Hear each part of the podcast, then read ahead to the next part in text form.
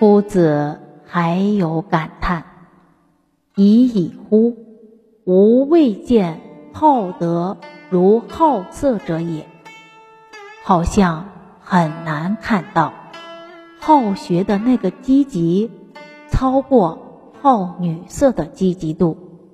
我记得我们刚到海口，刚好举办课程，上课那一天，海口三亚举办全世界选美比赛，有一些当地的学长们就开始挣扎，是要去听课呢？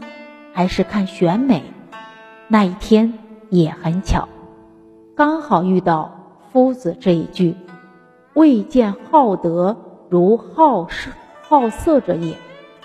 夫子又提醒我们：饮食男女，人之大欲存焉，男女的欲望要治愈，要节制，不能放纵，还有包含。吃东西的欲望要节制。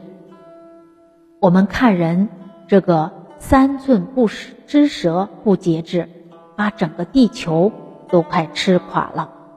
这些都是重要的提醒。其实坦白讲，人真的改过，智慧灵性一提升，欲望自然下降。那个不是勉强的，所以。只要真下决心，慢慢下功夫，都能花熟蒂落，水到渠成。为什么？因为那些习气不觉本无，本来没有这些东西，一定可以去掉。一个小孩子哪有这些欲望？那是本来没有的，一定可以放下。本觉本有。明德本善本有，一定可以恢复。宽为限，紧用功，功夫到，智色通。这是提到几句夫子的感叹。我忽然想到，我们师长有一句感叹。师长说：“假如中华文化断在我们的手上，我们对不起祖宗。”对不起，圣贤，老人家这个感叹，我们听了之后无地自容，很惭愧，羞耻心被老人家这个感叹给唤醒了。所以，夫子也好，师长也好，这些以天下苍生为怀的圣哲人，他们连感叹都是一种悲心的流露，来。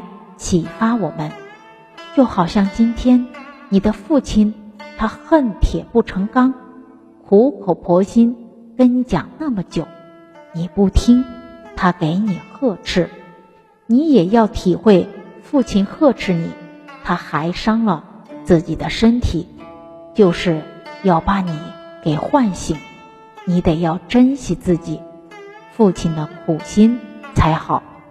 假如。连父母的苦心都不珍惜，福报迟早要折光，他没有福的本啊！父母者，人之之本源也。你不体恤父母，不孝父母，做人的本跟源头没有了。